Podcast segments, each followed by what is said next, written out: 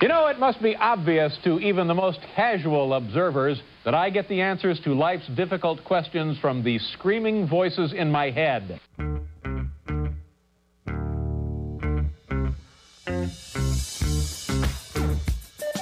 TGIF, it's Mance and Mitchell with Gary Mance and, Suzanne Mitchell.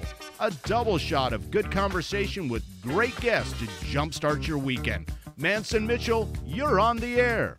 Thank you, Eric Kramer. Hi, everybody. TGIF indeed. I'm Gary Mance. I'm Suzanne Mitchell. Together we are Mance and Mitchell in your ears for the hour if our luck holds up. And of course, if we stay on the good side of bad boy, Benny Mathers at the board. Benny, how are you today, sir? Doing fairly well. Got a little extra oxygen here up in the booth. Uh, doing my thing. Try to stay safe as always.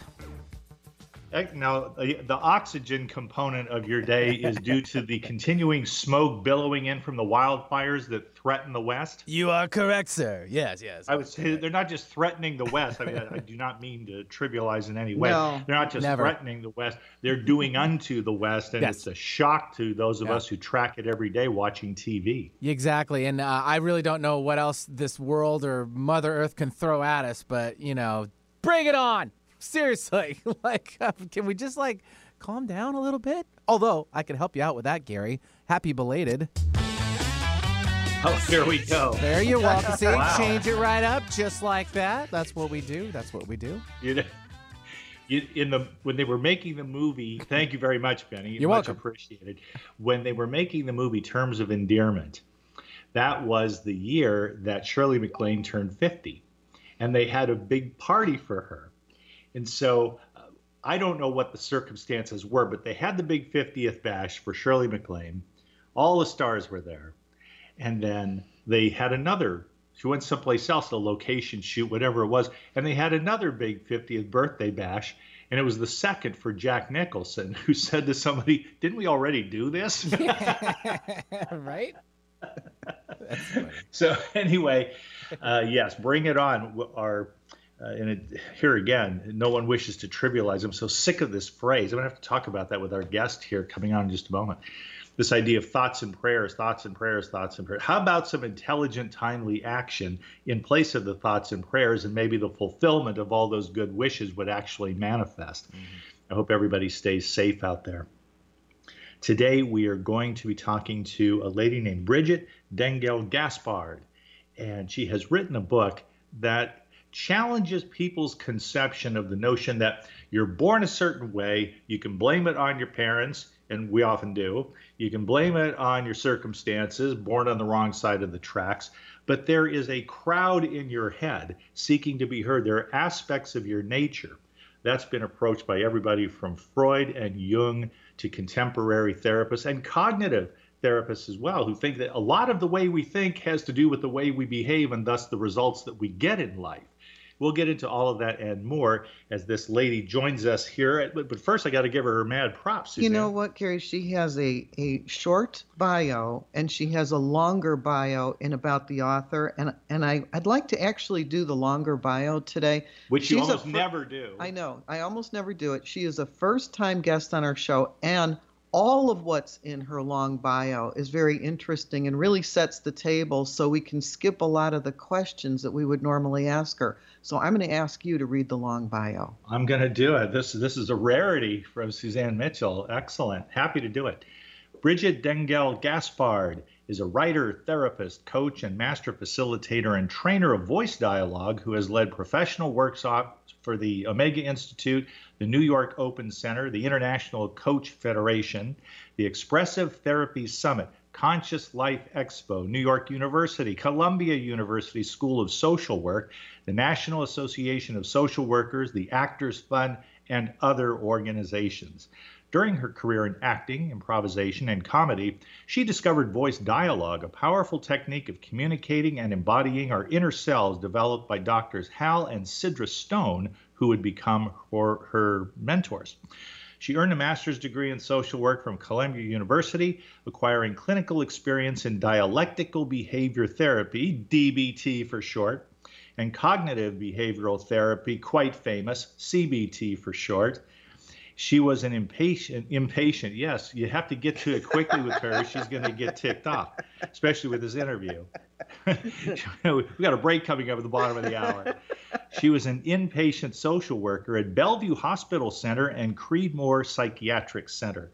She also worked as a psychotherapist at the New York University Counseling Center. She founded the New York Voice Dialogue Institute and has been certified by multiple organizations for continuing education credits for social workers, mental health practitioners, nurses, body workers, psychologists, psychiatrists, psychotherapists, massage therapists, and life coaches. Bridgit maintains a private practice in Manhattan, in addition to all of the above, specializing in creativity blocks, life transitions, and being stuck in sight of the finish line. She lives in Brooklyn, New York. Damn you for making me go through that labyrinth, Suzanne. oh, but I have the most important question of all. Is she a hockey fan? Oh, well, we'll find out about that here, right welcome here and now. To... Bridgit Dengel Gaspard, we're welcome. delighted to have you with us. I'm so happy to be here. You are both so fun, and Benny, too. oh, well, thank you. Well, we, we watched the Lightning win their uh, division last night for the Stanley Cup. They are playing the New York Islanders. So, are you or are you not a hockey fan? I have to admit, I'm I'm not in that arena. So it's more okay. not paying attention than not being a fan. I'm not not a fan. Okay. Although I do have clients who like to date hockey players. I guess that's what I can say about hockey. Oh. ah, well, okay. Gary and I really got into hockey after we moved to Florida and we're uh, just an hour away from Tampa and the Tampa Bay Lightning. So we have been following it this year and we're looking forward to the Stanley Cup, which is what's coming up next starting tomorrow. But so much for hockey. Yes, that's right. we got I wildfires. have to grow an got- inner hockey self. You're you're inspiring me. I do have to say. There we go. That's um, there's so much that we carry around with us every day, Bridgit. And I have heard it said many, many years ago by a minister, as a matter of fact, from the platform. She said, We are not aware of that computer program, as it were, be it whatever it may, that runs in the back of our minds no matter what we're doing at any given time. And if we're not aware of it, we can't deal with it properly or set it aside if need be in order to fulfill what we regard as our mission or purpose in life. Does any of that ring a bell with you? Absolutely. I mean, so thank you for that uh, wonderful introduction, really highlighting how voice dialogue works, which is that our healthy personality, and I always like to emphasize that, consists of many selves. And if you're not aware, you're going to be in your default selves, we would just say, your primary selves, and you just you think that's all of you, but you are so much more than that. But without awareness, you just default to whatever it was that was originally uh, reinforced in your house, and that's just sort of who you became, and you self identify that way. And there's nothing wrong with that. The problem is when you think that's it, that's all of who you are, and there's not more. Then that's problematic. Bridgit, it's it's so interesting, and I mentioned this right before we came on air that uh, this is the second time we're talking about this topic in the last five weeks. I don't think I knew exactly what the final eighth was about, which is the title of your book, until we started reading it. And it is about healthy multiple selves. And I, I was kind of surprised that this is like becoming a thing. But when Gary read your bio, and he and I were talking earlier in preparation for the show, I said, I'm wondering if it was more her acting or more her education that was her entry point into this idea of multiple selves uh, or multiple subpersonalities. Because I can see as an improv comedian, you're having to put on those other hats and be other people very spontaneously. So was it one or both? What what was the the kicker that finally got you into this idea of exploring this more deeply? I, I think the real answer from me is the acting because my father was a professional actor. So I grew up just knowing you could enter different aspects of yourself. And so that kind of was part of what I just grew up with without even thinking about it. And so depending on the parts he would play, he'd have to be different types of people. So that is how I just got into it as kind of not even questioning that that's what life is like. And then I pursued acting myself and I got into comedy one because I just love it, but also because you could have more control. As a professional performer, you go to auditions and then whether or not you get the part is not up to you ultimately. And so I love the idea of creating my own work and that's how I got to writing and I then discovered improv, which I loved. So with improv, you're right. You you do exercises constantly where you train yourself to be able to spontaneously enter this energy or that energy. And then it was at that time that I randomly, synchronistically, and I know both of you understand that part of living, literally read about voice dialogue in a book by John Bradshaw called Healing the Shame That Binds You. And he discussed varying, what I don't like to call alternative, but that's what they were labeled, techniques. And I read about it and it electrified me. So I actually chased down the doctors Hal and Sidra Stone to find out who was doing it in New York, how I could learn more because I knew it was going to be an amazing creativity tool. I just had that sense, and I was right. But as I got training in how to teach people voice dialogue, and I got more and more sessions myself and got in touch with the depths of my varying selves. I was so blown away by the healing I was witnessing, and quickly, that that's when I literally changed paths and uh, went back to school. So I got my master's from Columbia in social work in order to get that clinical education to then complement it with all of this wild creative work.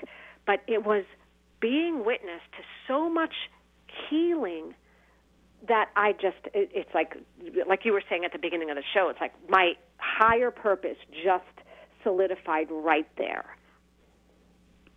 So, what does the final eighth mean?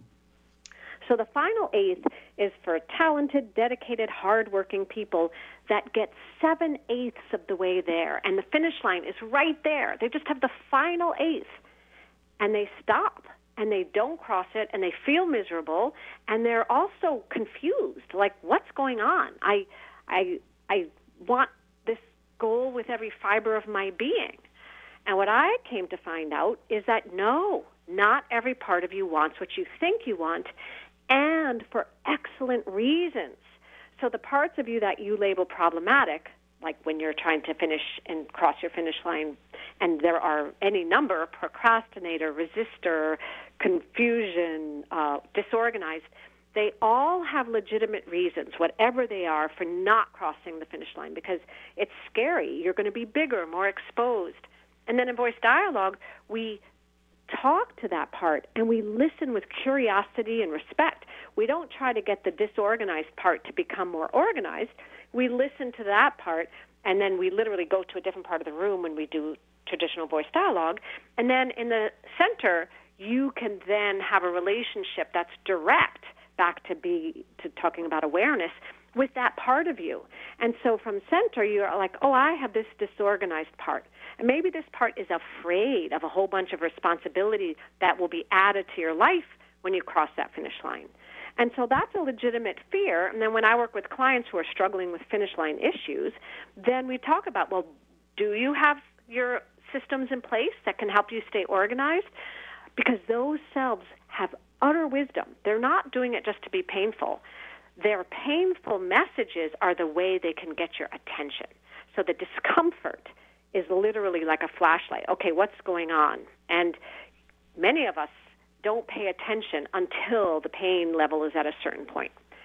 And that's how I look at the pain of being stuck. It's like, okay, let's look and see what's going on. And that way we can loosen up the knot and pay attention to the wisdom and honor it. Don't dismiss it. Don't double down on working harder. People are amazed when I'm tell them working harder is not the issue. It's not the solution and it's not the problem for many people. Yes, that is absolutely true. As I've found out myself many times, I used to complain that uh, working hard, hardly working, all of those things are, are just catchphrases. But I tell people I do not see the value of working hard if the ultimate goal attained is that you show people how hard you can work. There needs to be something that justifies this purposeful activity, and that's why I believe in being goal oriented. Even if I have to be methodical about it, I find that when I have a goal in mind and I can picture it clearly, I not only have a much better chance of achieving the objective, but I also retain clarity of focus and of purpose, which adds up in my mind to living the good life. I love that. Exactly. It's like an alignment. And when those things are aligned, you've got your path. I was um, saying uh, right before we came on air, Bridgit, that uh, one of the things that I really like about your book, The Final Eighth, is that it's very much of a workbook. If you are interested in multiple selves, your multiple selves, your inner selves, the selves that drive you, this is a great book because there are exercises in every chapter for you to do. And, you know, one of the first ones is just to uh, list, you know, what all what you think all of your different multiple selves are. And even doing that exercise alone, you would find that, you know, there might be one or two pretty strong aspects of yourself but a lot of other things that contribute. And uh, one of the things that I, have talked about before is that uh, I have what Gary and I call the engineer's mind. I will fix a lot of physical problems around the house just by thinking it through like an engineer would. And, and I'll jerry rig something so that it works again without having to go out and buy something new.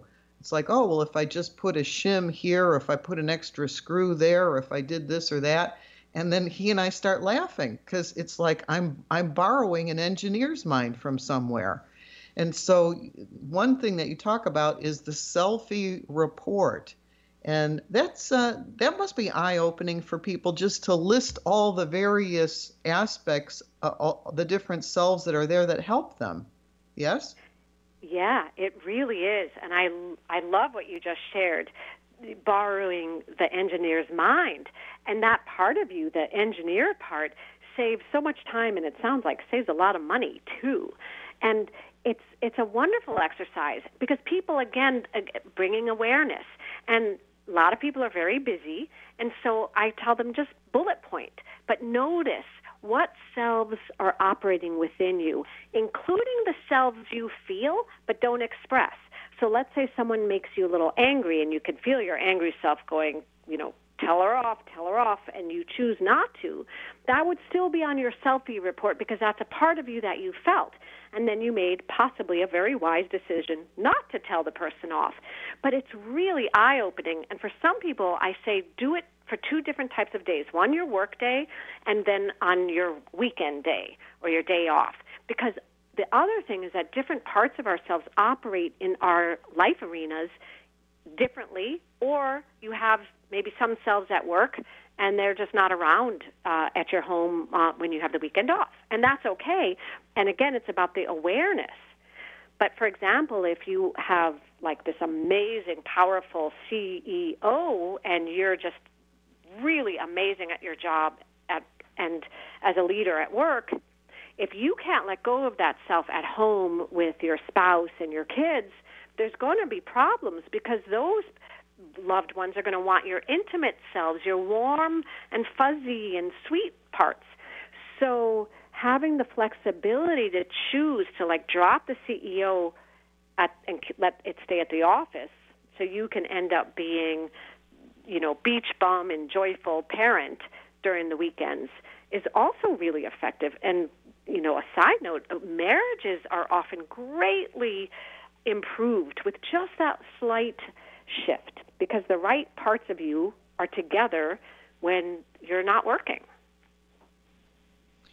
What was the name of that? And this is a related question. Trust me on this, Bridgit. what, what was the actually. name of there was a very popular show hosted by Drew Carey, who was also a full participant, and it was based on improv. Whose line is it oh, anyway? Yes, okay. yes. Whose line is it anyway? And I watched it from time to time. Yeah, I love that show. I loved it too when I watched it, except I was on pins and needles because I do have an empathic side. there and I would think, oh my God, if I put myself in the place of these fine comedians and actors and they've got to make it up right now on the basis of very little information and then they must create and they're being televised and there's a live audience. Oh, incredible. You did it. You know whereof I speak, Bridgit. Yeah. When I when I think about that, and here's why I bring it up at all, you know, that's how millions and millions of people in this world do life. Whatever is running them in their background, they may not, and probably in many cases, are not even aware of it. And yet, here's a set of circumstances. Your boss is mad at you, and you find out through a text before dinner the night before, and tomorrow you've got to go in for an 8 a.m. meeting when work starts at 9 with your boss. Go. and now, I'm, oh, yes, the but- improv of life. improv of life it it also reminds me of that very common saying that there is no dress rehearsal in this life this is it Yeah. And I think that's really powerful eh, because, you know, this is it. So, for example, one of the reasons I wrote the book, and I did write it in mind to be uh, like a workbook. So I'm glad you brought that up, Suzanne, because I want people to be able to jump in immediately because this is it. And if you are stuck, like, so close but not doing it and examples abound the last five pounds you don't lose you know people that are ready for their life partner date productively but then continue to cut it off when it becomes intimate. These can plague people for years and be so painful. And that's like treating life like a dress rehearsal. You want to cross that finish line and see what happens and embrace larger aspects of yourself. And and it is scary. At just like it is sometimes pins and needles like you're watching really excellent improv Bridgit, the example that you brought up was the example of my life, and that was wanting a partner and not wanting a partner. And I would meet mm-hmm. somebody wonderful and date, and I would think, oh, to get married and have children. And then I would say, no, I really don't want to have children. Maybe they want to have children. I don't. Oh, but then I'll lose my independence. Oh, but I want somebody to be close to. Oh, but then I won't be able to make all my own choices all on my own because I'll have somebody else I need to ask about it. And and I was that person back and forth and back and forth and back and forth, not getting into an intimate relationship, even though that's what I said I wanted, because there was an equal number of selves that did not want that. I wanted to be my own boss and I wanted to determine my own life without having another person in there trying to direct it. So I that that's a perfect example. And Gary and I met as middle agers. And so Oh. when I got tired of all that back and forth and back and forth stuff, Gary and I have now been together 19 years. well that's it it also it addresses something that i used to say coming from my cynical side i admit i would tell people because they would have i've been fighting with my girlfriend. Oh my husband doesn't understand me. Ah the kids are driving us nuts. We don't know if we can stay together you name it whatever the scenario was. There and i would quite cynically say you know there are really only two problems associated with intimate relationships in this life.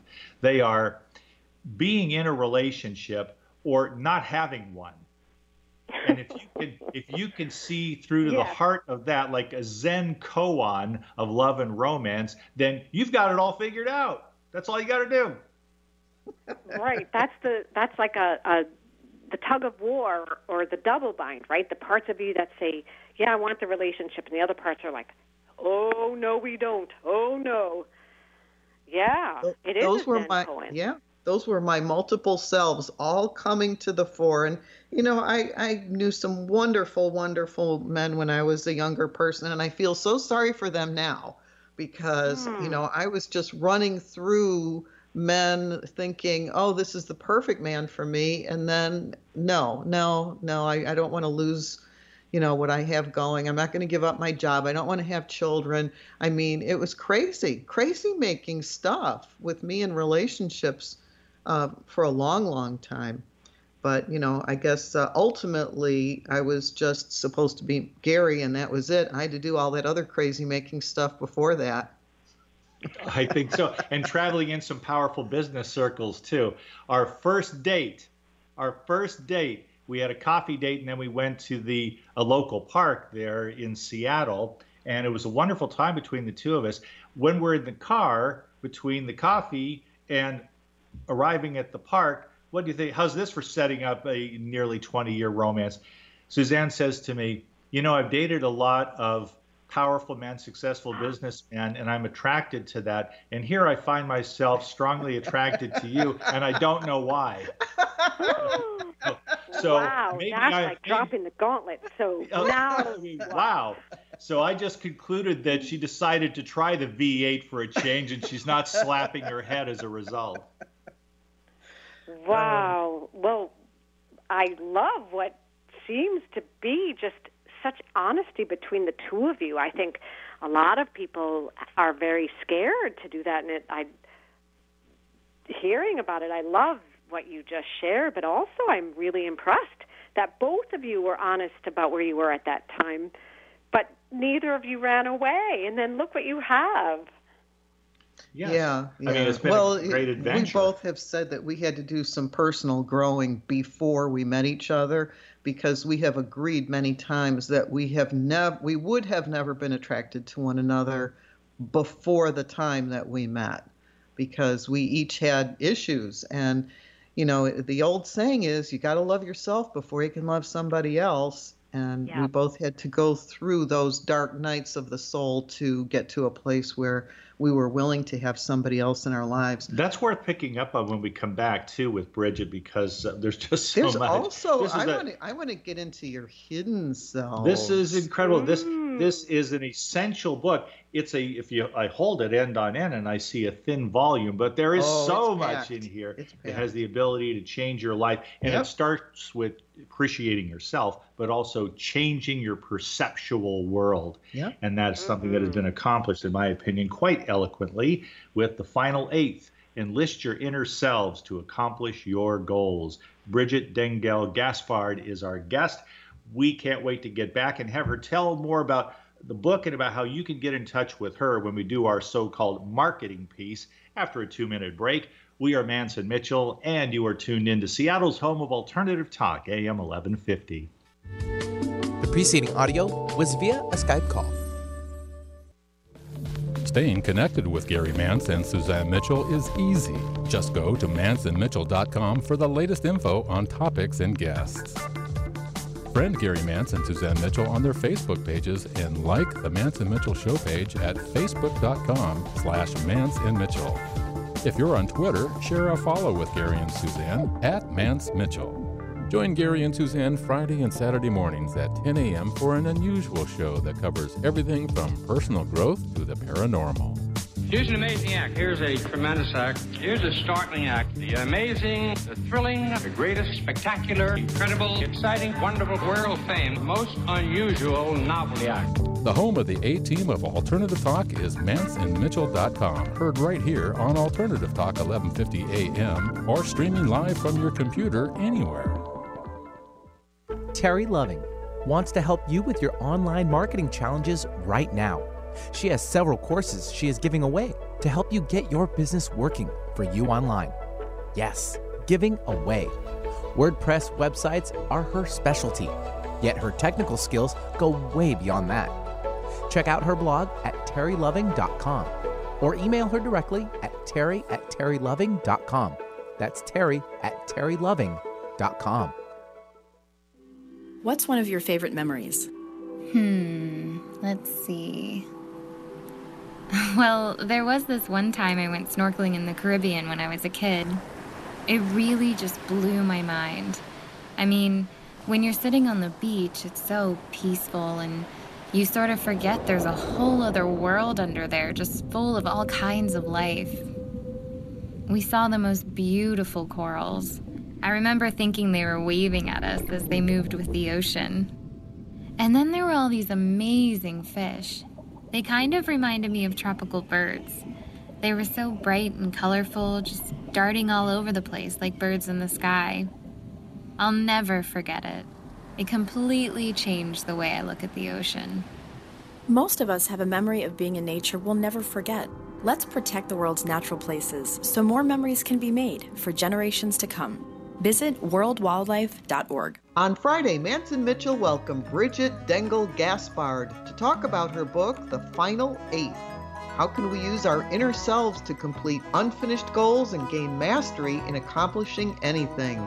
On Saturday, Michael Bogar dispenses his wisdom in this encore presentation from earlier this year. Bringing you mastery and mystery one hour at a time since 2007. We are Mance and Mitchell, Friday and Saturday mornings at 10 on Alternative Talk AM 1150. Alternative Talk 1150, here to uplift your day. Welcome back to Mance and Mitchell and our debut guest this hour, Bridgit Dengel Gaspard. Thank you, The Byrds, for Eight Miles High. We're talking about the final eighth, Bridgit's new book. Bridgit, if people want to connect with you on your website or get your book or whatever, social media, please let our listeners know how they can do that. You can go to my website, The Final Eighth, that's final and then eight, the number eight, th dot com, and or put in my name, Bridgit Dengel Gaspard, because I'm on all the social media, and or the word voice dialogue, and you should find me. And please feel free to connect with me, and I will absolutely get back to you. I'm very excited about sharing how getting your inner selves activated can change your life. Very good. Thank you. Excellent. Bridgit, uh, let's talk about people who went to Columbia, of which I am not one. and uh, you went to Columbia, and bless you for uh, putting in all that you had to do to get that great education, Ivy League education. There's someone you mentioned whom I admire greatly. He's one of my psychotherapeutic heroes, and I also consider him to be one of the great modern Stoics, which I think he would have claimed in his lifetime, and that is the late, great Albert Ellis. Albert mm. Ellis founder of rational emotive behavior therapy, progenitor to CBT, cognitive behavioral therapy, and a friend of the inventor of that modality, Aaron Beck. Dr. Ellis got his PhD at Columbia. I think he got his master's there as well. What was interesting about him, and I think there's a life lesson in this for all of us, he writes about it in one of his books. He had a faculty advisor at Columbia who was putting him under the microscope because the tendency of his research was going toward sexuality and sex therapy and an evaluation of one's psychosexuality. At that point, now we're going way back by this time, but when he was at Columbia, he was actively and pointedly discouraged from pursuing sexual topics because you know that's not important. And yet, here at Columbia, there was yeah. a, a, a female uh, their gender, I guess, only matters in the sense that he regarded her as being uh, uh, provincial, perhaps prudish. You know, that's the word I'm using for it there. But she did not want to have anything to do with sex. Don't be talking about a thesis if the subject is sex. No, we're not going to approve of that. And he had to find a way to work around that. And I mention it to you now because I think it's interesting, but also there are people in this life who seem to have the sworn duty and they pursue it enthusiastically to keep you from pursuing what is most important to you personally or professionally, saying that you shouldn't do thus and such. And they put that judgment on the very cast of your life as you are seeking to make more of yourself and offer your gifts to the world. That's that's the devil in your shorts when you get up in the morning. People telling you that you can't do it, shouldn't do it, bad idea, and if you did it, you were wrong. Yeah. Is there a question there? No. Oh, okay. Good. just a comment. well, I, I love yes, you know, and that that is the devil in the pants, and that is a self, and the I. It's a tragedy what you just described, and Albert Ellis ended up. Like I agree with you, changing the shape of the world, but what the thing is that that's wonderful, but a lot of people don't have the strength or even the means. Like they have this vague awareness, like something else is calling them. And the tragedy lies in the parts of you that heard those negative messages, whether they started very early, and many times they do in whatever house someone grows up in, that they internalize these messages. And then these parts of you fundamentally believe it and then operate accordingly. And as in cognitive behavioral therapy, it's like you pick out the data that's going to support your thesis.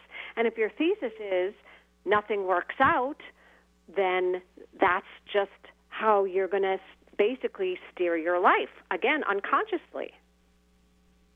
You know, uh-huh. it. I, you're uh, almost quoting yourself in this book, but this was a quote that Gary and I talked about this morning that we both really, really liked, and this is from page 71 of your book, and that is: people have only one or two core negative beliefs, but they affect everything we think and do.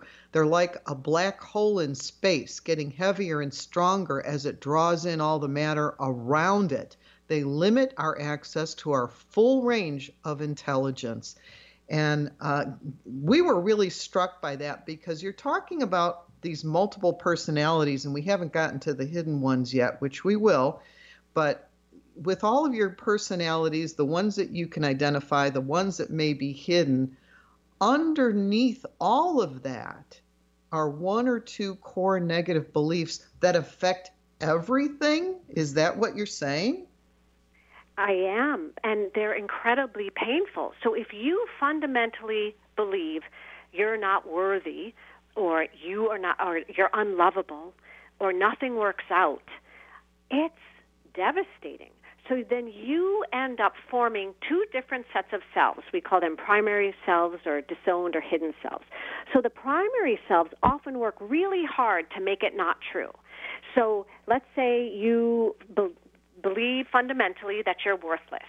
So then you get these wonderful parts perfectionists, responsible ones, and they do a ton of work. And their motivating factor until there's consciousness is oh my gosh, I'm so terrified that this is true, that I'm worthless. So let me build up a ton of external proof that I have value. And the, there's lots of great things that happen within that. You get amazing skills, you build a network, and often you really genuinely help the planet. But at a certain point, and this is often the, where the final eight comes in, you rub up against the other ones that believe it's true. And so then could be your inner critic, your skeptic, your pessimist. They'll hunker down, especially when you're about to cross the finish line. Because in terms of your core negative beliefs, like say nothing works out, if you cross the finish line, it'll be like, wait, inside, very disorienting. How can nothing work out when I just had something work out? And those selves are actually practicing a distorted loyalty to those early negative messages. And they make it come true.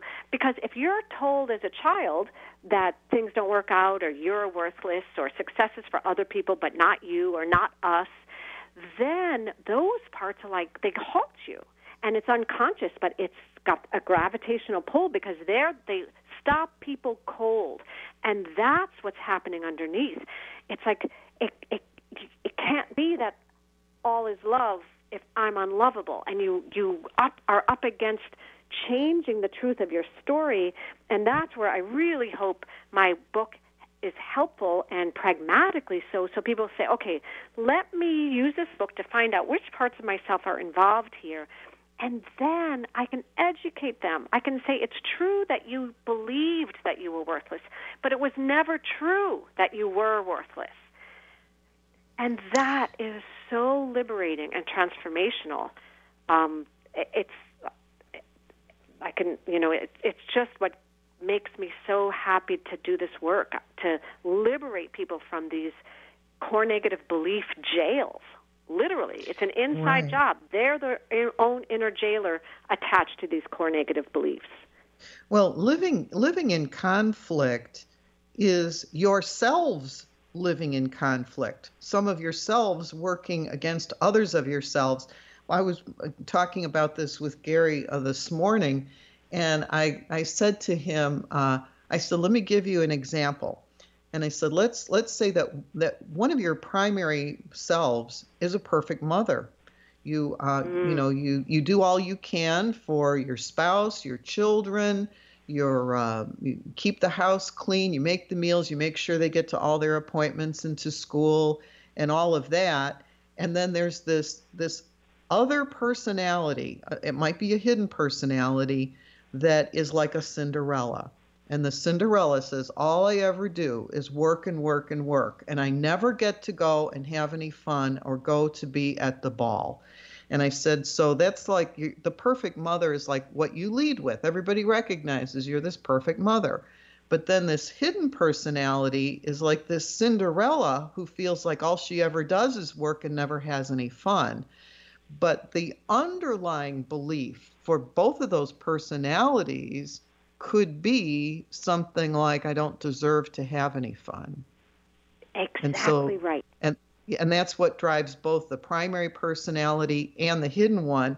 And that those core beliefs are very, very insidious when they are affecting both your positive selves and your negative selves, your hidden selves. That's that is really kind of scary stuff. And to be able to mine that out um, is is a lot of what you talk about dialoguing with those selves. You know bring them out you know identify who they are bring them out put them in a chair and let them talk. You must have heard some really wild conversations from people who have allowed their hidden selves to actually say something in uh, in coaching or in therapy. Absolutely, and a, a lot of the time, especially when we're doing it at the beginning, a lot of the communication is pure emotions. It might be grief or sadness or rage. So the other thing about voice dialogue is the dialogue is not just words. And again, it's so liberating because the other part is um, a couple, twofold. One is like that perfect mother. She gets so much positive reinforcement by everybody in the world. Everyone loves her. So then that's a lot of pressure. And also, it keeps it going. So then the Cinderella, when she comes out, not it's hard for the person like oh it uh, it almost feels when the hidden self comes out say like the Cinderella that's resentful. Um, you like, oh my gosh, that's not me. That's that's one way you know that it's a hidden self. You yourself feel like that's not you, but it is you because you did it. And so then you don't like this inner Cinderella yourself. And part of our work is like, yes, this is your inner Cinderella who is holding part of your story. And now you can treat your Cinderella differently than however it was you were taught by your parents, by your teachers to t- to treat your Cinderella. So then you get to embrace your Cinderella for the part that she holds. And everybody's Cinderella is slightly different. So I always say things like, well, when you say Cinderella, what do you mean? I know what I think of. And that's a big part of voice dialogue and why you let the self itself tell you because there's always surprises. Always. And I've been at this, my first session that I ever got was in 1995, and I'm still surprised. As recently as last night when I led a workshop. It's so um, enlivening.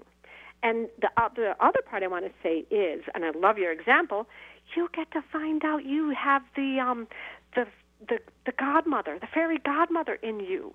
So you're also not stuck with just the perfect mom and that Cinderella. Then in the process you're like, "Wait, do I have a fairy godmother?" Yes, you do. Let's go to that. And Jung would call that going to your golden shadow. So these are parts of you that you may have repressed, but in fact they're filled with your gift. They may be your visionaries, your optimists, the ones that were kind of accused of being a little kooky or too much. Women still get that, having pain around being told they were too much or too loud or odd. And those are the exact parts that hold the true gifts of moving into your fuller story of what you were meant to do, like we were saying earlier of what you were meant to do and what you can choose to do to have that great freedom. And you're also free to change your mind too. A lot of people go through these midlife changes, and I this was years ago, maybe even more true today. But I've heard that people will go through five changes of career, not jobs within a career, five changes of career in a lifetime. That's pretty mind-boggling but it, it does speak to this idea that we can reinvent ourselves. And in fact, many of us are doing that consciously or unconsciously because life keeps coming at us. You remind me of these things, Bridgit, with your book, The Final Eighth, because if I'm gonna if I'm gonna finish that final eighth, that's going to have to happen consciously or life simply happened to me while I was, what did John Lennon say, busy making other plans. Mm. Yeah, and you're saying that makes me, of course, think right away about COVID and the fires and the floods and social justice movements that a single person can't control any of that. And what was once required may no longer be the thing that makes you succeed, including people who live in flood zones or anything like that. And so the more flexibility and awareness you have that I have different selves and because the world is literally, I think, actively shifting and going to demand that people lead with different parts of themselves.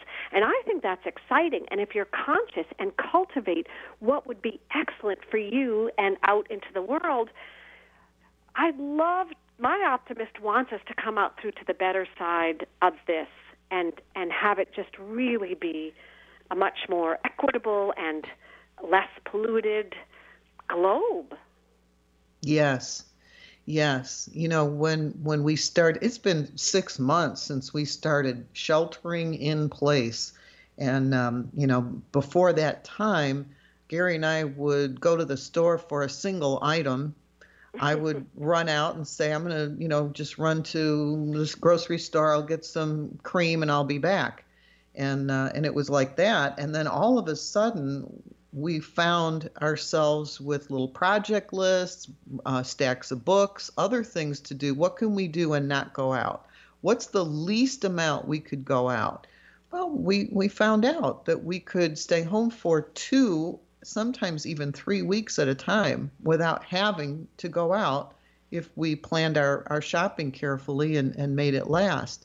And that was calling on a very different self the one that just get up and go whenever you want versus the one who is staying home and and not going out at the drop of a hat. And what made that so humorous to me was filling the gas tank in March and not having to go to the gas station again until July.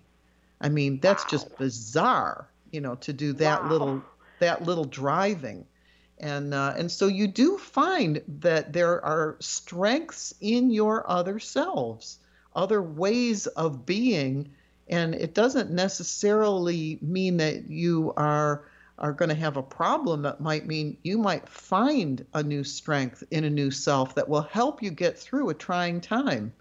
And and I and like that idea. It, like you said. One of the one of the last things of your book that I just found purely amazing and have never thought of was what if you succeed? Gary, you, Gary used to um, MC a talent show every year at church in Seattle, and he was magnificent and he worked so hard on it and all of these acts and all of these people coming up. But invariably when the entire program was over round of applause rounds and rounds of, of ovations there was this letdown the next day. He was down in the dumps the next day and he had a marvelous success the night before. You address that in your book so i wanted you to talk about what happens when you succeed because exactly the final eighth issue might be because you've succeeded beyond your wildest dreams and now you're at a first eighth those of us that are lucky to keep going. And that's a perfect description. I call that the postpartum depression. You've birthed this amazing thing and if you're prepared for it because it's it's letting go. It is a sadness because it was so much fun and often because people have this idea about success. They don't understand that even the most amazing success will include a loss. You've given up um, the, you your, your schedule for the day. Like you don't have to call the performers to make sure that they've got their lines or whatever it is.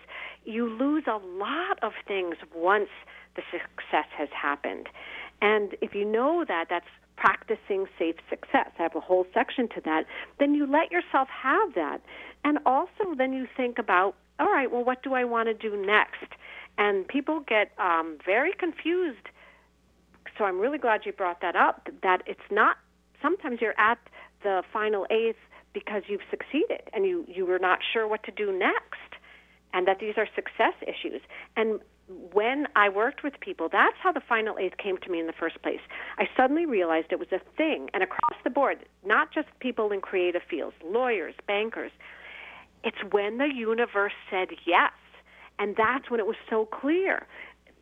One person in particular had written all of these wonderful plays, and the editor was asking for them. Can you please give them? They were, and I, we will publish them because it, it hit a particular market niche and those plays never got in the hand of this editor. And they were terrific plays. Supposedly, this was the goal of my client. And and the yes is what really froze her. So I'm talking about something separate from also having succeeded and then also having that sadness like wow, it's a poignant tenderness, I might say.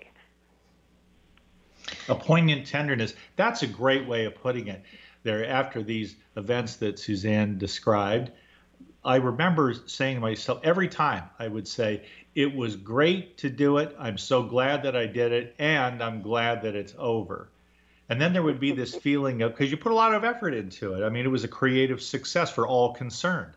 And then the day after, there is a feeling of letdown. Well, okay, I would call that post party depression because it was like a big mm. party. People were loving it, having a great time. And then that letdown comes until there's a new project. Okay, let's get back in the game. Let's make something happen. I think that's a lot of the joy of living that you have something to look forward to over which you have some degree of control rather than simply, again, having life happen to you. And at the end of your life, you feel like you lived one day, however many thousands of times over and over again. I agree. I agree. And often like something like COVID, people have to then shift to say, okay, what what can I do now? And that I can look forward to because if you don't have this something to look forward to that you get to be involved with, it's going to be pretty devastating. I'm going to mention the name of the book here again because you can't say it too often. That's what book publicists will tell you, as a matter of fact. the final eighth. The final eighth number eight in there, the final eighth, enlist your inner selves to accomplish your goals. When you set up your sessions here, and we just have a couple of minutes left, uh, voice dialogue, what are the basic, in two minutes, what are the nuts and bolts that people can expect? They go into a room and there's going to be a couple of chairs, a box of Kleenex maybe. What do they find when they encounter you in your habitat? I love the self in you that said, bring the Kleenex. Yes. Well, actually, every third Thursday of the month, I give a free demonstration with my colleague. We demonstrate two basic voice dialogue sessions. So anyone, including you both, you're welcome to contact me and I'll give you the Zoom info. And right now it's all Zoom because we can't be in person. But yes, you you you start in the center and you can either move your chair over or you go to a different chair and you talk from that point of view. So let's say it's Bridgit, I'm Bridgit, so I move over let's say to my perfectionist my perfectionist speaks from the I, and I like things to be well ironed, and they need to be folded just so, and da da da da da. And in my book, I have a ton of questions you can ask, like what are the early memories? How old is the self? What is the name of the self? What is the energy of the self? Where does it live in the body? Then you come back to center, and you've got some separation between you and your perfectionist, and you've learned a lot. Then say you could go to the other side, and let's say it's a slob part and you never ask the slob part to clean up just a bit. And the slob maybe doesn't even sit, just lies on the floor and takes her socks off and says, "Oh my God, I don't care about any of that," and maybe curses a little bit and sneezes without using a tissue. And then you just let that self speak and you come back to center and then you have a real sense of what each part of you cares about what the slob cares about and what the perfectionist cares about. And they both care about protecting your vulnerability, but they do it very differently. Bridgit, thank you so much for being with us today. What a great conversation and a great book, The Final Eighth, a great workbook to find out about your multiple selves, both the ones you can identify and some hidden ones, and how they can all help you. We would love to dialogue with you one other time, you know, again. We're not even half done, Bridgit. Yep, more to be talked about. So thank you for being with us today. Thank you. All and if you would just stay on the line when we go off air, I just wanted to mention something to you. So uh, thank you once again, Bridgit Dengel Gaspard. The final eight enlist your inner selves to accomplish your goals. Coming up next, Christine Upchurch, followed by the Susan Harmon Experience, and then American Road Trip Talk with host Gary Mance. all of that and more right here on Seattle's home of alternative talk AM 1150. Have a great weekend, everyone. The preceding audio was via a Skype call.